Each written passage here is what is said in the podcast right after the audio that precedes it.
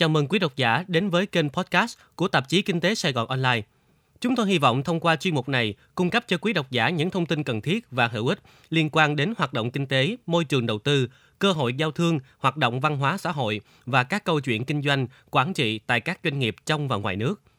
Độc giả có thể nghe các bài viết tại báo điện tử, trang fanpage Facebook cũng như kênh YouTube của tạp chí Kinh tế Sài Gòn Online. Mời bạn đọc đến với bài viết Ảnh hưởng của chính sách tín dụng bất động sản đến hoạt động ngân hàng của ba tác giả là Trần Hùng Sơn, Lê Đức Quang Tú, Hồ Hữu Tính đến từ Đại học Kinh tế Luật Thành phố Hồ Chí Minh. Các ngân hàng trung ương trên thế giới từ lâu đã dành mối quan tâm đặc biệt đến thị trường bất động sản để phòng ngừa các rủi ro có thể phát sinh trong nền kinh tế và hệ thống tài chính và thông qua thị trường bất động sản cũng để đánh giá tác động của các chính sách của mình.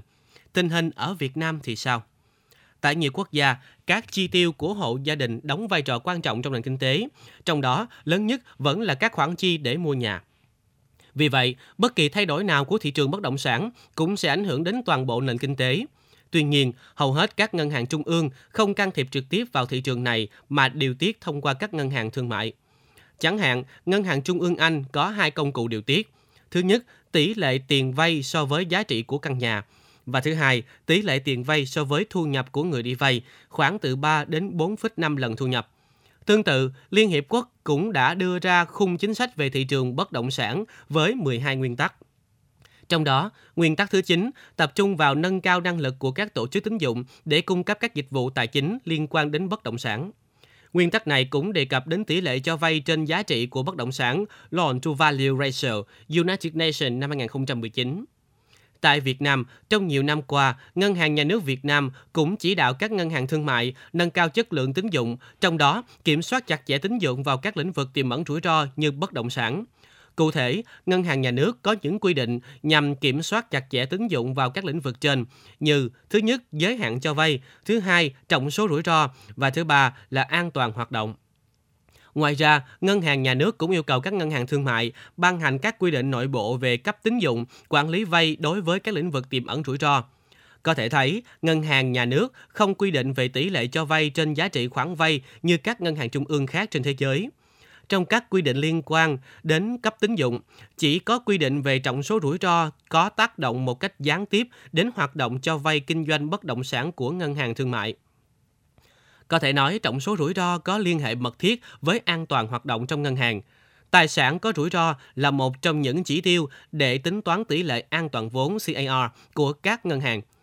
Với việc áp dụng các hệ số rủi ro mới này, theo thông tư số 22 năm 2019 của Ngân hàng Nhà nước, tỷ lệ an toàn vốn của các ngân hàng sẽ giảm xuống và có thể ảnh hưởng đến khả năng tăng trưởng tín dụng trong tương lai, do đây là một trong các tiêu chí để Ngân hàng Nhà nước xét cấp chỉ tiêu tăng trưởng tín dụng hàng năm cho các tổ chức tín dụng. Hiện nay, phần lớn các khoản cho vay trung và dài hạn tập trung trong lĩnh vực bất động sản. Về nguyên tắc, quy định về trọng số rủi ro được kỳ vọng có thể giúp kiểm soát được rủi ro thanh khoản nhằm bảo đảm an toàn hệ thống trước những thay đổi điều kiện kinh tế vĩ mô, góp phần ổn định hoạt động ngân hàng bằng cách giới hạn dòng vốn chảy vào cho vay đầu tư kinh doanh bất động sản, vốn đã tăng trưởng khá là mạnh trong những năm qua. Theo Ngân hàng Nhà nước, việc điều chỉnh trọng số rủi ro xuất phát từ việc thực hiện chủ trương của chính phủ về hoàn thiện các cơ chế, chính sách, pháp luật liên quan đến thị trường bất động sản, bảo đảm sự phát triển hiệu quả, bền vững của thị trường bất động sản, an toàn hoạt động của hệ thống ngân hàng, đề xuất tại tờ trình số 175 của Bộ Xây dựng vào ngày 8 tháng 10 năm 2018 về kiểm soát chặt chẽ tín dụng vào lĩnh vực bất động sản theo hướng thắt chặt nguồn tín dụng, giảm hạn mức cho vay đối với các dự án bất động sản cao cấp và một chủ đầu tư tư có nhu cầu vay số lượng lớn cho nhiều dự án bất động sản. Nếu chỉ xét khía cạnh cho vay kinh doanh bất động sản, tỷ lệ cho vay kinh doanh bất động sản trên tổng dư nợ tăng theo thời gian. Mặc dù có xu hướng giảm nhẹ trong khoảng thời gian năm 2015, năm 2018, trước khi tăng trở lại, Điều này có thể do sự tăng lên của nhu cầu tín dụng thực cho bất động sản trước đó khi mà người vay nắm bắt thời điểm thị trường bất động sản trải qua giai đoạn trầm lắng, đóng băng, giảm giá suốt trong giai đoạn cuối năm 2008 cho tới cuối năm 2013. Vì sự phân loại chưa rõ ràng về tín dụng bất động sản trong báo cáo tài chính công bố của các ngân hàng thương mại Việt Nam, nên tổng tín dụng kinh doanh bất động sản và cho vay xây dựng liên quan đến bất động sản được sử dụng để đánh giá tình trạng tín dụng bất động sản từ hệ thống ngân hàng khi hệ số rủi ro cho các khoản vay liên quan bất động sản tăng lên 250% trong khoảng thời gian năm 2010 đến năm 2015. Tỷ lệ cho vay liên quan đến bất động sản trên tổng dư nợ giảm xuống trong thời gian này và đồng thời dự phòng rủi ro cho vay cũng giảm theo. Còn khi hệ số rủi ro được điều chỉnh giảm xuống, theo thông tư số 36 năm 2014 của Ngân hàng Nhà nước, tỷ lệ cho vay liên quan đến bất động sản trên tổng dư nợ tăng lên đáng kể. Tuy nhiên, việc trích lập dự phòng rủi ro cho vay không tăng lên mà có xu hướng giảm. Điều này cho thấy việc thay đổi hệ số rủi ro tín dụng bất động sản dường như không có tác động gì đáng kể cho việc trích lập dự phòng rủi ro ở các ngân hàng thương mại. Thêm vào đó, tỷ lệ vốn sở hữu trên tổng tài sản có xu hướng giảm theo thời gian, trong khi tỷ lệ này so với các ngân hàng thương mại khác ở các nước trong khu vực còn thấp. Điều này có thể phản ánh mức độ rủi ro ở các ngân hàng thương mại ngày càng tăng.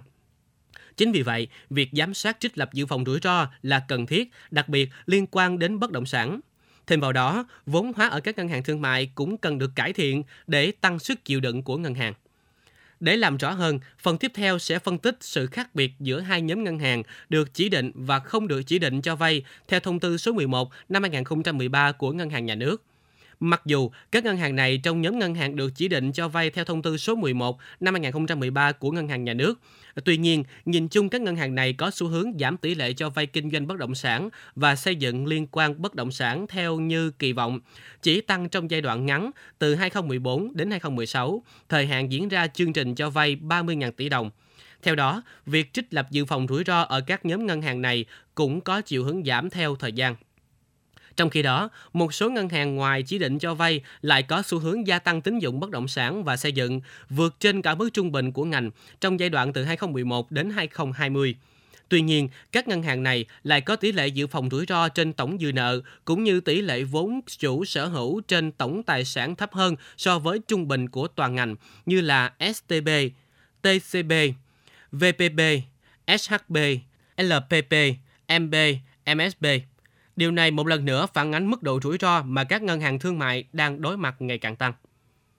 Bạn đọc vừa nghe bài viết Ảnh hưởng của chính sách tín dụng bất động sản đến hoạt động ngân hàng của tạp chí Kinh tế Sài Gòn. Chúng tôi hy vọng bài viết có thể cung cấp thông tin hữu ích đến quý vị, đặc biệt là những người có ý định xây dựng một kênh podcast cho cá nhân hoặc tổ chức của mình.